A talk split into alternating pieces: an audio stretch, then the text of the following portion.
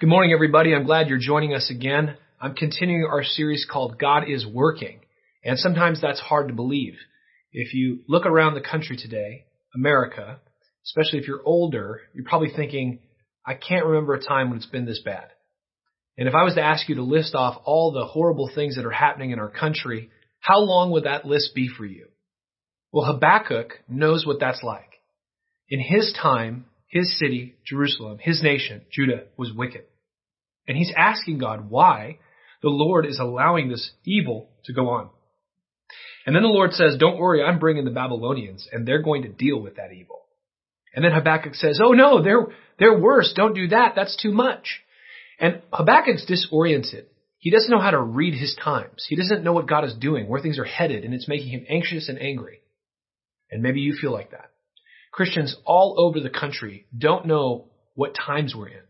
They don't know what God is doing. They don't know how God interacts with history or where things are headed. And that makes us anxious and angry.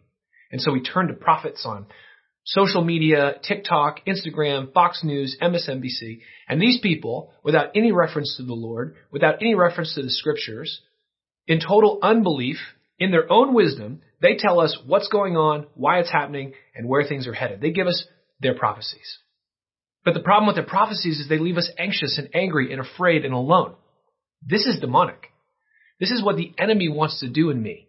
He wants me to be angry. He wants me to be discouraged. He wants me to be alone. He wants me to be afraid. And that's exactly how I felt. I felt in 2020. When COVID happened and the lockdowns happened and all the overreach and power grabs happened, when the injustice and in, in, inconsistent applications of the laws were happening, when this woke nonsense was getting stuffed down our throats, and a whole bunch of other things. When that was happening, I was angry. I was discouraged. I was frustrated. And there wasn't anything I could do about it. And I went on a walk, actually lots of walks, and I just, I told God everything I was feeling. I interrogated God. I asked him questions. Why is this happening? Why are you doing this? What, how am I supposed to respond to this? And over the next several months, as I was praying, asking God, reading His Word and studying His Word diligently, God encouraged me. God straightened me out. God actually filled me with joy and hope. I started to relax and today I have never been more optimistic and confident about our future in history. Despite all the things that are happening in the short term, I've never been more sure of God's plan and what He's doing, that we're going to win, I've never been more resolved to build his kingdom and honestly stable, stable. I'd say that's what God did. He stabilized me. He did it by, by his word. Uh, he did it because I asked and I kept seeking him. And our pastor Randy, he did the same thing. And this, this series out of Habakkuk is actually coming out of what God said to him. And God will do this for you. He did it for Habakkuk. Because when you read Habakkuk, what you find is Habakkuk in chapter 3 is not the same guy as he was in chapter 1 and 2. In chapter 1 and 2, he's anxious, he's angry, he's afraid, he's asking God. But in chapter 3, he's singing. Chapter 3 is a, a song. Something happened. What happened? What happened was God straightened him out. And God will do that for you as well. He'll stabilize you, fill you with joy, make you relax, and give you hope for the future. And so this message today is all about God's work in history. Who He is, how He runs time, how He runs history, all the good things about how God works in our time so that we can chill out and understand that God is in control and His timing is perfect. So, let's go ahead and take a look at Habakkuk 1, 12 through uh, 14. I'm going to read a, a passage between chapter 1 and 2, and then we're going to pull out of that passage some of the encouraging things that Habakkuk learned about the Lord. Here it is, Habakkuk, chapter 1, verse 12. Are you not from eternity, Lord my God? My Holy One, you will not die. Lord, you appointed them to execute judgment. My rock, you destined them to punish us. Your eyes are too pure to look on evil, and you cannot tolerate wrongdoing. So why do you tolerate those who are treacherous?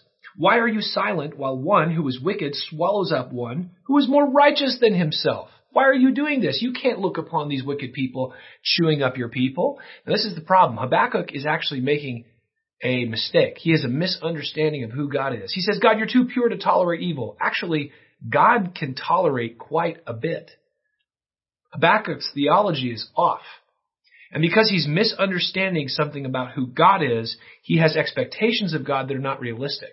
And then he's disappointed when God doesn't do what he wants. And then he's discouraged and frustrated. And this is how our enemy gets us into unbelief and into trouble. God can actually tolerate quite a bit, Habakkuk. If you think about it, if every person on the planet sinned once a day, just one time a day, and we sin more than that, that would be 7 billion sins a day against God. Now God is the eyewitness to every crime, to every sin, because everything is done as before Him.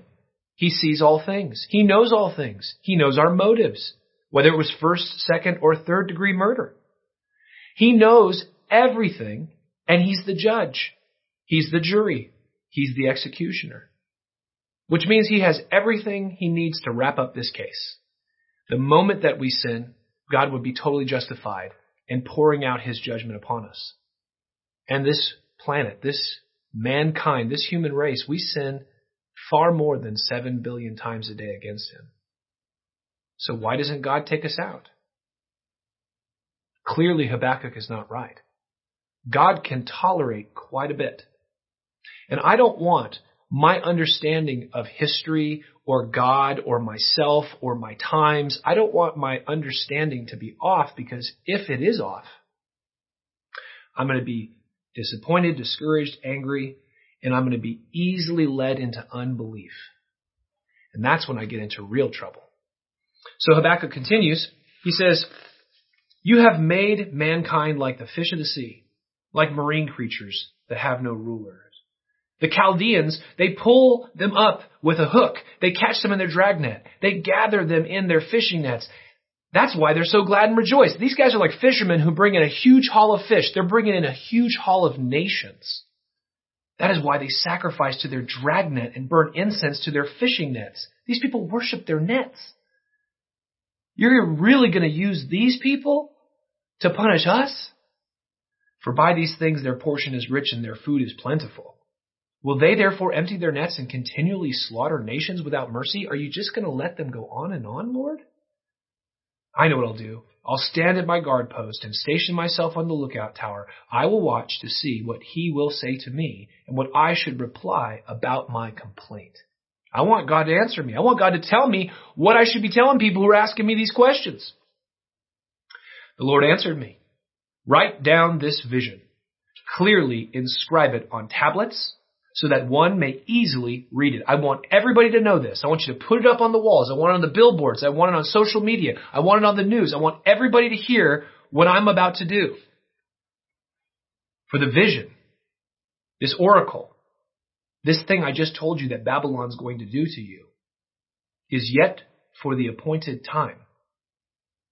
It testifies about the end and will not lie. Oh, they're coming and they're going to destroy Jerusalem. Though it delays, wait for it. Since it will certainly come and not be late. Don't listen to those prophets who chirp, who tell you that God would never let his holy city be defeated by these pagans. It will come. It will happen.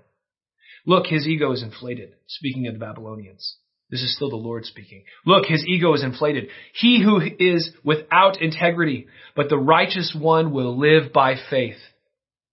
Woe to him. Now this is curses on Babylon. This is what's coming to Babylon after Babylon comes and destroys Jerusalem. Woe to him who dishonestly makes wealth for his house to place his nest on high, to escape the grasp of disaster. You, Babylon, have planned shame for your house by wiping out many peoples and sinning against your own self. Woe to him who builds a city with bloodshed and founds a town with injustice. Is it not for the Lord of armies that the peoples labor only to fuel the fire and countries exhaust themselves for nothing? For the earth will be filled with the knowledge of the Lord as the waters cover the sea. Now in this portion of scripture, we can pull out a whole bunch of truths about God, history, time, ourselves, what's going on in our world. That will comfort us, stabilize us, and help us to walk by faith and live. So here are the truths. First of all, God's timing is perfect. And his, his timing is perfect because he's the Lord of history. The Lord Jesus is the Lord of history. The Lord is the writer of history. The Lord is the director of history. The Lord is the star of history. And because these things are so, there's a certain way for us to respond faithfully. So first, the Lord is the writer of history. Habakkuk says, Lord, you appointed them to execute judgment. My rock, you destined them to punish us. Who appoints? Who destines in a story? The writer. Who appoints? Who destines in history all that comes to pass? The Lord. History is His story. And since it's His story, the Lord chooses the setting, He chooses the characters, and He chooses the genre of the story of history. First, the settings. God wanted you, your children, and your children's children to live here, now. And He made you, you, listening to this, He made you for this setting, this time, this section of history, this section of the story. Don't look back on the past and say, boy, I wish it was like the 80s. Remember when we used to have plastic straws? Remember when we didn't have to pay for plastic bags? Remember back in the day when you could like say what you think without being fired? Don't do that. Because you're living in the time and place that God wants you to live. And He wants you to respond to the, the setting that you're in faithfully.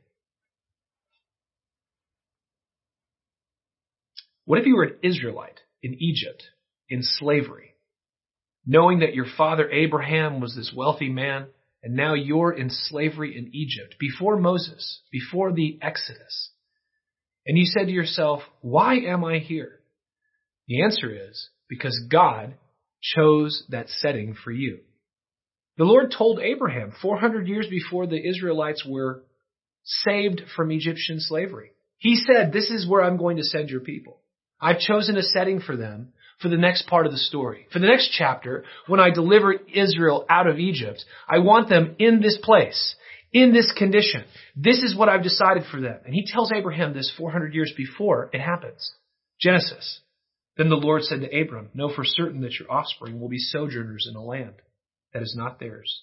They'll be servants there. They will be afflicted for 400 years. How did they find themselves in that setting? Because the Lord is the writer of history. He also chooses the characters. You are not an accident. He made you exactly the way he wanted you to be. When directors want a certain look or character, they have a casting call and the waiting rooms are full of redheads or six foot three basketball players or some other look to get the right look for the character that they want on the screen. God doesn't have a casting call. God just creates his cast. And every single person was knitted together in their mother's womb precisely as the Lord wanted. Whether they're strong or weak, tall or short, whether in their life they're rich or poor, deaf, mute, or blind. These are characteristics that the writer of history chose. There are no accidents. And so in Exodus, the Lord says to Moses, Who placed a mouth on a human? Who makes a person mute, deaf, seeing, or blind? Is it not I? Are you the chance accident of nature? Does evolution explain you? No. It's not from the goo through the zoo to you.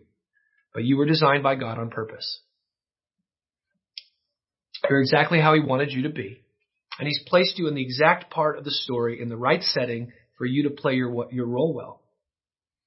And God not only creates the characters and their features, but He also chooses when those characters come into the story. He's already decided that. For example, one of the greatest kings of all time was the king of Persia, Cyrus. And he's the one who allowed Israel to go back and rebuild Jerusalem and the temple. And 200 years before Cyrus was even born, the Lord said that he was going to be bringing that character onto the screen, into the scene, onto the story through the prophet Isaiah. 200 years before Cyrus was born, the prophet Isaiah said this, Thus says the Lord to his anointed, to his chosen, to his specially selected character, to Cyrus, whose right hand I have grasped, to subdue nations before him, to loose the belt of kings, to open doors before the gates may not be closed. He will be my instrument, that I will use. Now, who decided that this character would come onto the story? Did Cyrus decide? No. The Lord decided this. Long before he created the world, this was a character that he decided he would bring about. And he let us know 200 years before it happened. He also decides which nations come onto the scene. We've already seen in Habakkuk that it says for behold, I, the Lord, am raising up the Chaldeans, that bitter and hasty nation. Who decided that the Chaldeans would be raised up? Who decided that Genghis Khan would be raised up? Who decided that Vladimir Putin would be in charge in Russia? Who decided that Joe Biden would be in the White House? Who decided that your boss would be your boss? Who decided? It is the Lord, who is the writer of history, who writes the characters and brings them on to the stage. He's the one who decides which nation or state or city will rise or fall. God decides. He has always decided. And the question you have and I have is, well, when, Lord? When are you going to judge these wicked cities that are just full of corruption, that have injustice and two, two standards of justice? When are you going to stop these predators who are twisting the minds of children and causing them to mutilate themselves? When are you going to do something about these things? And the answer is, right on time. Right on time. Right on the money. And I know this because I've looked back over the history of the human race, and I've seen God do it. For example, he said that he would destroy Jerusalem. And the false prophet said, no, he won't. And in 586 BC, Jerusalem was destroyed. The Lord Jesus, this, this is the Lord, the one who told Habakkuk what he was going to do. And he did it in 586. The Lord Jesus, a second time, told a different generation of Jews, he said, before this generation passes away, this temple will be destroyed. And right on the money. 70 AD. He destroyed the temple a second time. This time through the Romans, through Vespasian and Titus. They said, where is the promise of his coming? I thought he was going to come destroy the temple. Before this generation passes away. That's what they were saying to Peter when he wrote 2 Peter. Where's the, where's the promise of his coming and his judgment on Jerusalem? And then in 70 AD, it was destroyed. So the Lord will do what he says he'll do. He raises up a character, he brings a character down. And he also chooses the genre. He doesn't just choose the setting and the characters, but also the genre. And this is really hard for us because we want this world to be a rom-com. We want this world to be a Hallmark original special, a lifetime original special, something sweet and soft and not too scary. But that's just not the kind of story that God is telling. God, the Lord, is writing a drama. And think about it. What kind of story would it be if in the Marvel movies there was no really bad, there was no bad guy. There's no Thanos, right? Imagine the, the Avengers movies. If Thanos was to snap his fingers, right, and nothing happened, or he just disappeared, or they just got rid of him in the first film. No, the drama of him wiping out half of the universe in the in Avengers Infinity War, that sets up the glory of Avengers Endgame. You have this selfish, proud man, Tony Stark, who starts his arc very proud and selfish, and he ends his life in sacrificial uh, uh, death. He gives himself up to save the world, and that that death is more meaningful and more more valuable with higher stakes because of the drama of that storyline. I mean, who's going to go see a, an Avengers movie where there's no bad guys? Nobody. It's the drama. Or what about Tolkien's Lord of the Rings. Would those movies be better if there was no orcs or Sauron? Would they be better if Frodo just flew an eagle straight to Mount Doom and threw in the ring? Would that make it a better story? Would you see the courage of Aragorn? Would you see the compromise of Boromir? Would you see the fellowship of different species of, of, of creatures joining together to fight like Legolas and Gimli?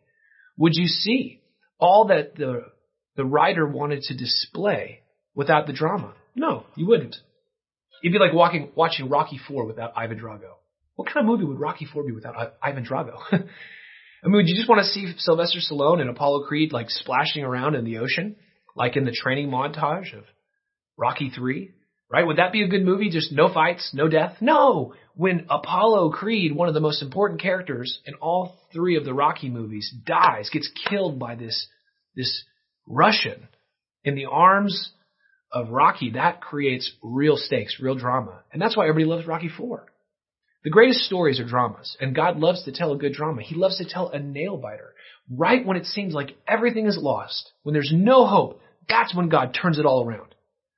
So Joseph goes down to uh, uh, down into a pit where he's going to be sold into slavery, and then down into an Egyptian slave auction, and then down into the house of Potiphar, and then down into the Egyptian prison.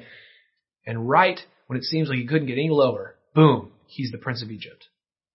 The Israelites are led out of Egypt to the Red Sea, and right about the moment it looks like they're going to be wiped out by the armies of Pharaoh, God parts the water and he destroys Pharaoh and his army. Just when it seems like there's no hope for Daniel, he's thrown in the lion's den and they're covering it with a rock. God protects him. The next day, all of his enemies are thrown into the lion's den and Israel is delivered.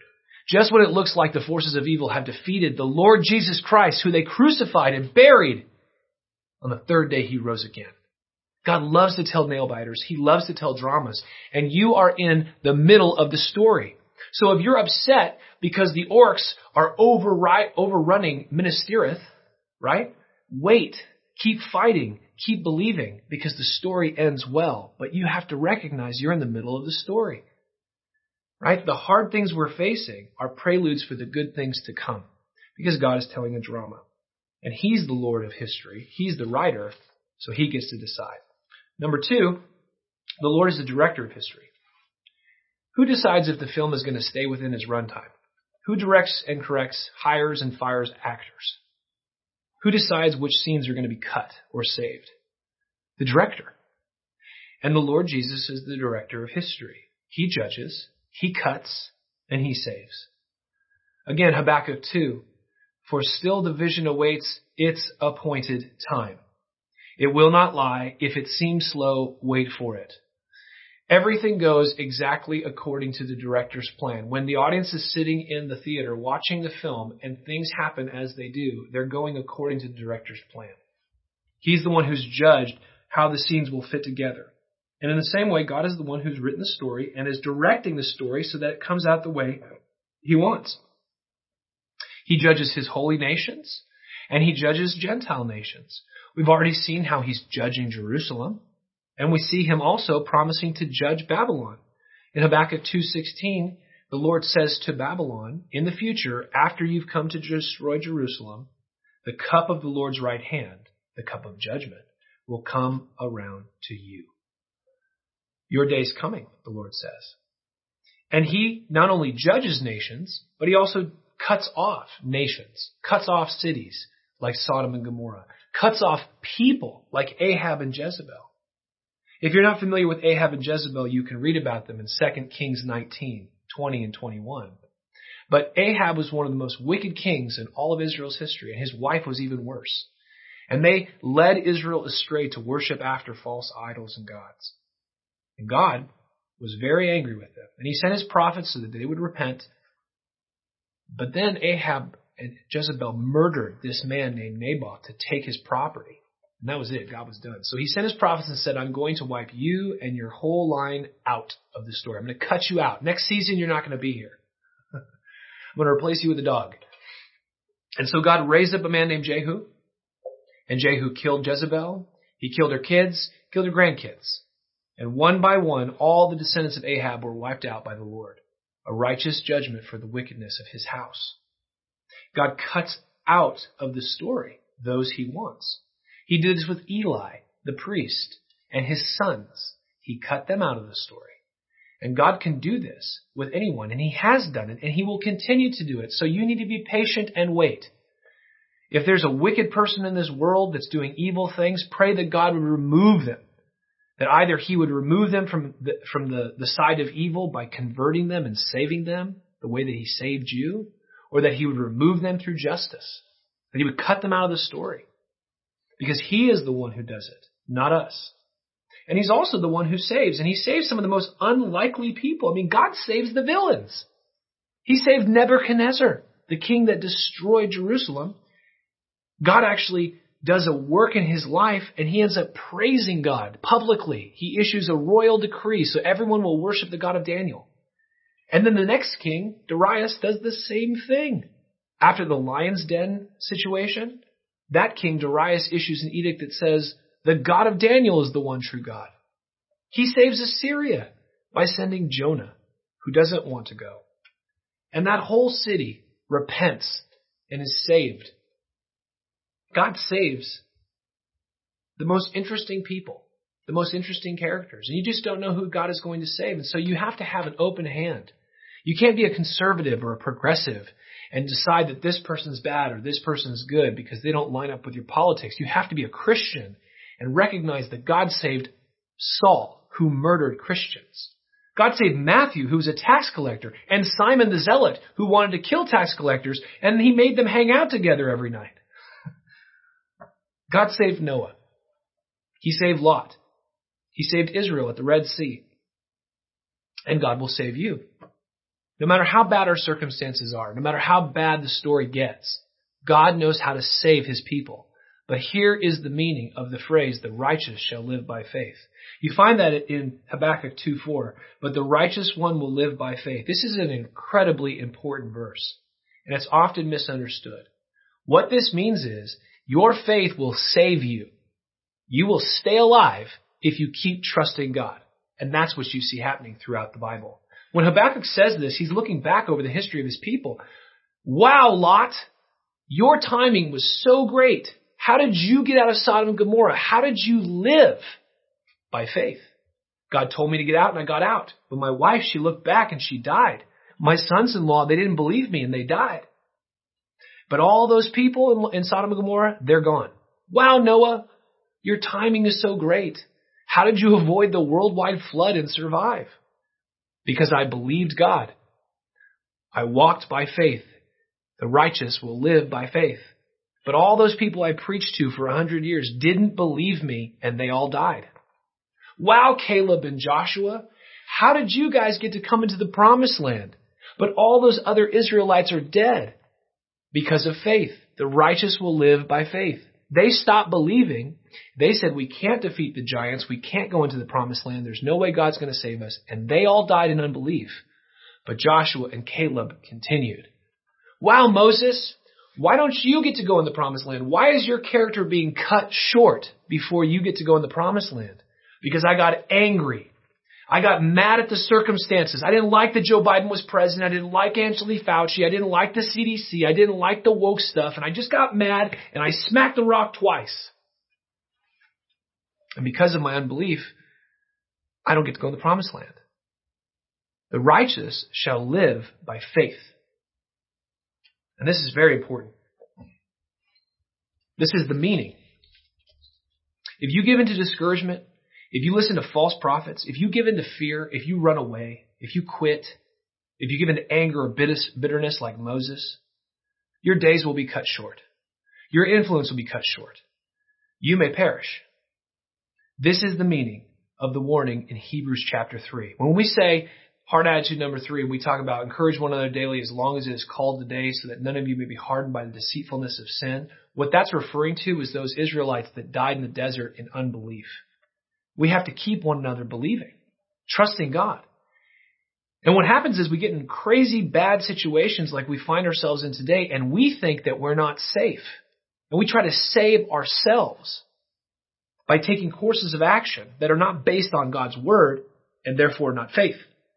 We do what our neighbors are doing or what our parents say we should do or what we think is wise and actually it's unbelief. And that's how we get cut short. The Lord told the, Ju- the Judean people they were going to be destroyed by Babylon. And faith that would save them would be to believe what the Lord said. And when the Babylonians came, put their hands up. In fact, the Lord told them, when the Babylonians come, put your hands up. He told them that through Jeremiah. But they didn't believe him. And the false prophets said, oh no, no, it's not. Wait, wait, wait. Jerusalem's gonna live. God would never let Babylon be destroyed. And the people of Jerusalem believed these false prophets and they fought back against Babylon. And they died. But you know who didn't die? The righteous who lived by faith. There were some Jews who believed Jeremiah and believed Habakkuk and they survived and didn't die. Those Jews were Shadrach, Meshach, and Abednego. Daniel. Those Jews were Esther and Mordecai. Those Jews were Nehemiah and Ezra. How did all those Jews survive this Babylonian destruction? Because they believed Jeremiah's prophecy. They put their hands up, and the righteous live by faith. God warned them, and God saved them. So this is a really important th- theme that we find. God is the writer, He's the director, and as the director, He's the judge, He's the one who cuts off the characters, and He's the one who saves the characters. And He will save you and save your kids no matter how bad it gets in America, no matter how bad or how bad it is in Ukraine, how bad it is in China. God will save His people if they walk by faith. And this brings us to our final point, which is the Lord is the star of the show. And this is, this is why Jesus came into the world. We know that God will save us because He wants to save us, and we know He wants to save us because He sent His Son. Jesus said, I didn't come into the world to condemn the world. I came into the world to save it. And the Lord is the star of the show. And so at the end of our passage in Habakkuk, he says this. He says, For the earth will be filled with the knowledge of the glory of the Lord as the waters cover the seas. Throughout history, from the beginning of history to the end, Jesus is the star. In the very beginning, when we sin in the garden, God is handing out judgment, and he says to Eve, From your seed will come a snake crusher who will crush the head of Satan. And that's Jesus. Fast forward several hundred years, and the Lord says to Abraham, Through you all the nations of the world will be blessed. The seed of blessing that will come into this world through Abraham is Jesus. Go forward another several hundred years. And in a prophecy, Balaam, that wicked prophet that God kept putting blessings into his mouth, he said, I see off in the distance a man, a scepter from the tribe of Judah, that this man is going to rule the nations. And that's the Lord Jesus. And then if you keep going in the scriptures, it says uh, Moses told the Israelites that there would be a prophet that would come that's greater than him and they should listen to him. That's the Lord Jesus. Then David was told that one of his descendants would sit on his throne forever and be an everlasting dominion, and that's the Lord Jesus. Through Isaiah and Jeremiah, you find out that this coming Messiah, this king, this central figure in all of history is going to rule the nations. He's going to suffer and die for their sins. And then, in the first century, the Lord Jesus comes and says, repent, for the kingdom of heaven is at near. The kingdom of heaven is at hand. Jesus Christ is the star of the whole movie. It's all about the Lord Jesus. And this story that is God is telling human history, it's all about the king who kills the dragon and gets the girl, who kills and crushes Satan and saves his bride, the church, who dies for our sins, washes us, is resurrected, and now rules and reigns over heaven and earth. And what he's doing now is what it says in that verse. He is filling the earth with the knowledge of the glory of the Lord as the waters cover the sea. For the last 2,000 years, the church, which proclaims the glory of the Lord Jesus Christ, is spreading around the globe, and nobody can stop it.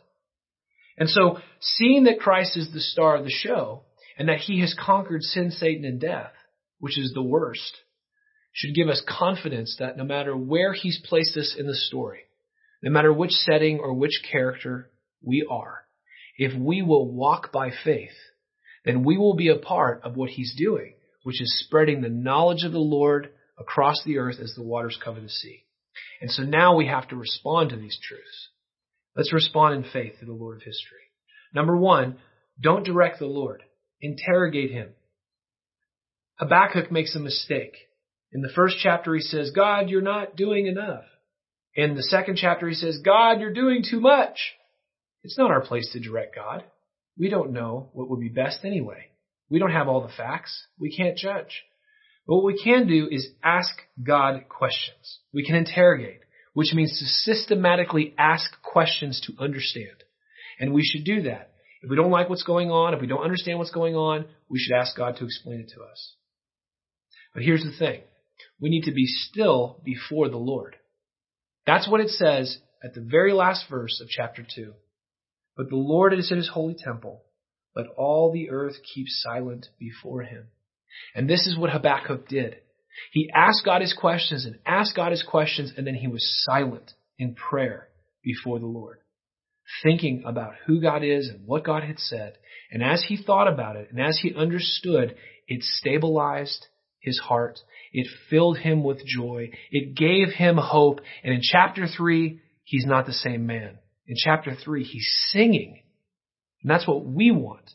When we look at these horrible circumstances, whatever they may be, and we come before the Lord and we bring them before Him in question, and we read His Word and we listen, He can transform us too. But here's the question I have for you. Who do you keep silent before? The verse says, keep silent before Him. Who do you keep silent before? Sometimes I look at people with their cell phones and I notice how silent they are. Their eyes are completely focused on the screen. Their mouths are not moving. They are listening, watching, drinking in every word that Tucker Carlson or Ben Shapiro or the Young Turk or Morning Joe or whoever the TikTok influencer is. They're listening to Jordan Peterson. They're listening to their favorite preacher on a podcast. Tell them what's going on. Tell them what's going to happen. Tell them how they should think about it. And they're silent. They're just totally watching that screen. But the Lord doesn't say to be silent and still before the screens of other men. He says to do it in front of Him. It looks more like this picture. Prayer, bowing, asking, reading, trying to understand. So who are you giving your full attention to? Be still before the Lord. Listen to His words. Number two, remember who you are in the story. You are not the star. The Lord Jesus is the star. You're the supporting actor. You're the help. Play your role. We all want to be Frodo, the star of the story, bringing the ring to Mordor. Or maybe Sam. Definitely Aragorn. I like Legolas. But the truth is, you and I are really just elf number 463. That's you. That's me. We want to be the star, but we're just not. We have a role, we have a place, and God will use it to bless us and give us glory, but we're supporting actors, and our job is to glorify the Lord Jesus Christ. And that means the righteous shall live by faith. Faith is what saves you. Faith is what overcomes this world. The meek, you and I, the lowly, the insignificant, we will inherit the earth through our faith. And so we walk by faith. We obey what God says. We do what Lot did, which is we believe God and we respond and he saves us. We do what Noah did. We believe God, we respond and he saves us. And we tell people about our Lord Jesus. We tell people that he is the King of Kings, that he's the Lord, that he'll come back and judge one day, that he's the one who washes away our sins. And as we play our parts as supporting actors to glorify the central star of the show, what God does is he begins to transform our communities. He begins to save families and cities and towns and all this this horrible stuff that's happening, that's all downstream from worship. These people don't worship the right God, but if they worship the Lord Jesus, He'll transform them from the inside out. He can stabilize and restore this nation. But it comes as we play our role, remembering who we are in the story. Finally, remember how the story ends. It ends well. the earth will be filled with the knowledge of the glory of the Lord as the water covers the sea. I hear people say the church in America is dead. Really? Like Judah? Because if I was Habakkuk and I heard that the Lord said that the knowledge of his glory would cover the world as the water covers the sea, and I knew that the Babylonians were coming, I'd say, you're crazy, Lord. That's not possible. But here we are, 2,400 years after that word was given to him, and I worship the God of Abraham, Isaac, and Jacob. This world is covered with Christians, and the Christian church is exploding. Every day in Asia, Latin America, and Africa, somewhere between 25,000 and 40,000 people each come into the kingdom of God, put their faith in Jesus Christ. Latin America is becoming Christian faster than Europe did during the Protestant Reformation. In the next 50 years, Christianity is going to completely swallow up every other religion. God's kingdom is advancing. The knowledge of the glory of the Lord Jesus is covering the world as the waters covering the sea. And yes, in America, it doesn't look great. But the church grows and the, the church uh, recedes. The, the church is bright and the church is dim, kind of like the water comes in and out in the tide. And we certainly are in a period of time where it looks like the Lord is coming in judgment. But there's no reason to give up hope. Because as I look back over American history, I see, I see a gracious Lord Jesus pouring out his Spirit. You know, these verses, Habakkuk 2.14 and Isaiah 9.7, the zeal of the Lord of hosts will do this. I mean, how is God going to do this? How is God going to cover the world with the knowledge of his glory as the water covers the sea? It says in Isaiah 9 7, the zeal of the Lord of hosts will do this. How's it going to get done? God is going to get it done. And nobody can stop God. And these two verses were the favorite verses of men like Jonathan Edwards, John Knox of Scotland, William Carey, one of the great missionaries of all time, and the American Puritans. These Christians believed what God said in Habakkuk. That he would fill the world with the knowledge of the glory of the Lord as the waters cover the sea. They believed in the success of the gospel, in the Christianization of the planet. They thought it would actually happen because they thought who could stop Jesus? If he conquered sin, Satan, and death, who can stop Jesus? And then the question is simply, does the Lord Jesus want the nations? Does the Lord Jesus want the world to be covered with the knowledge of his glory? As the waters cover the seas? Well, of course he does. Well, if he wants it, then who can stop him? And this was the confidence of these Christians. And so they proclaimed the gospel. They went to the furthest parts of the planet and they helped to bring about the extension of the kingdom. And I know you think, well, this, this great, but dark times today, man. America's in a dark place. But it's always darkness and darkest before the light, before the dawn. There have been many revivals in American history. There was a revival before the Revolutionary War, preparing us for that great explosion of liberty. If not for the First Great Awakening, there would have never been a 1776. And there was another revival about 50 years later that prepared the way for the Civil War. If not for the Second Great Awakening, there would have never been an abolition of slavery. And then in the late 1800s, there was another revival which led to the cleaning up of the cities in America, which were extremely corrupt and extremely broken. That would have never happened if it wasn't for the revival in the 1890s. And then after World War II, after the nihilism and destruction of that global conflict, millions of people around the world saw their emptiness and they gave their lives to Christ in crusades like the Billy Graham crusade. And we saw the gospel explode around the country and it stabilized us as a nation. And then in the 60s with all the drugs and the sex and the, just the darkness of that time period, many of those people in the 70s they came to Christ. It's called the Jesus Revolution, the Jesus movement. And you get the political stability of the 1980s and 90s that flows downstream from the mass conversions in the 1960s and 70s.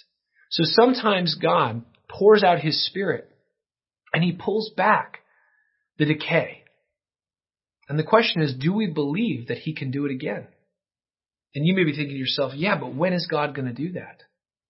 And so we go back to Habakkuk and he says, For still the vision awaits its appointed time. It hastens to the end, it will not lie. If it seems slow, wait for it. It will surely come and it will not delay. God has said that he will cover the earth, fill it with the knowledge of the glory of the Lord as the waters cover the sea. He says he will, and he's going to do it right on time. There are things in this world that are getting worse, and there are things that are getting better. The writer, director, and star of history will fill you with hope and joy if you believe him. Habakkuk in chapter 3 is not the same Habakkuk in chapter 2. He has been silent before the Lord. He's seen who the Lord is, and now he's ready to sing. This is what happened to Pastor Randy when he read Habakkuk during the pandemic. This is what happened to me when I interrogated God and I poured out my heart to God and He pointed me to 1 Peter and He pointed me to Matthew and He pointed me to other scriptures to help me understand what He was doing. I have never been more hopeful, driven, and stable in my historical outlook. This is what God did for me. And He will do it for you too. So what's He going to do in the future? Something you wouldn't believe if He told you. When is He going to do it? Right on time. How do I know? Because these are the words of God in Habakkuk. So what do I do in the meantime? You believe him. You keep believing. You keep bringing glory to Christ. You keep walking in faith. He will keep you alive. You keep doing that. And then, like Habakkuk in chapter 3, you sing. Let's pray. Father, thank you for your word. Please apply it to our hearts where we need it. Thank you that you are the Lord of history and nothing is an accident. Thank you that you are protecting us and guiding us and making sure that this story is remarkable. Lord God, we want to play our part well. We want to play our role well. We want to walk in faith and not unbelief. Protect us, protect our wives, protect our kids, protect our friends, our family, our businesses, our communities. Save us, Lord God. Save us as we walk in faith because we believe you. The righteous shall live by faith. We pray this in Jesus' name. Amen.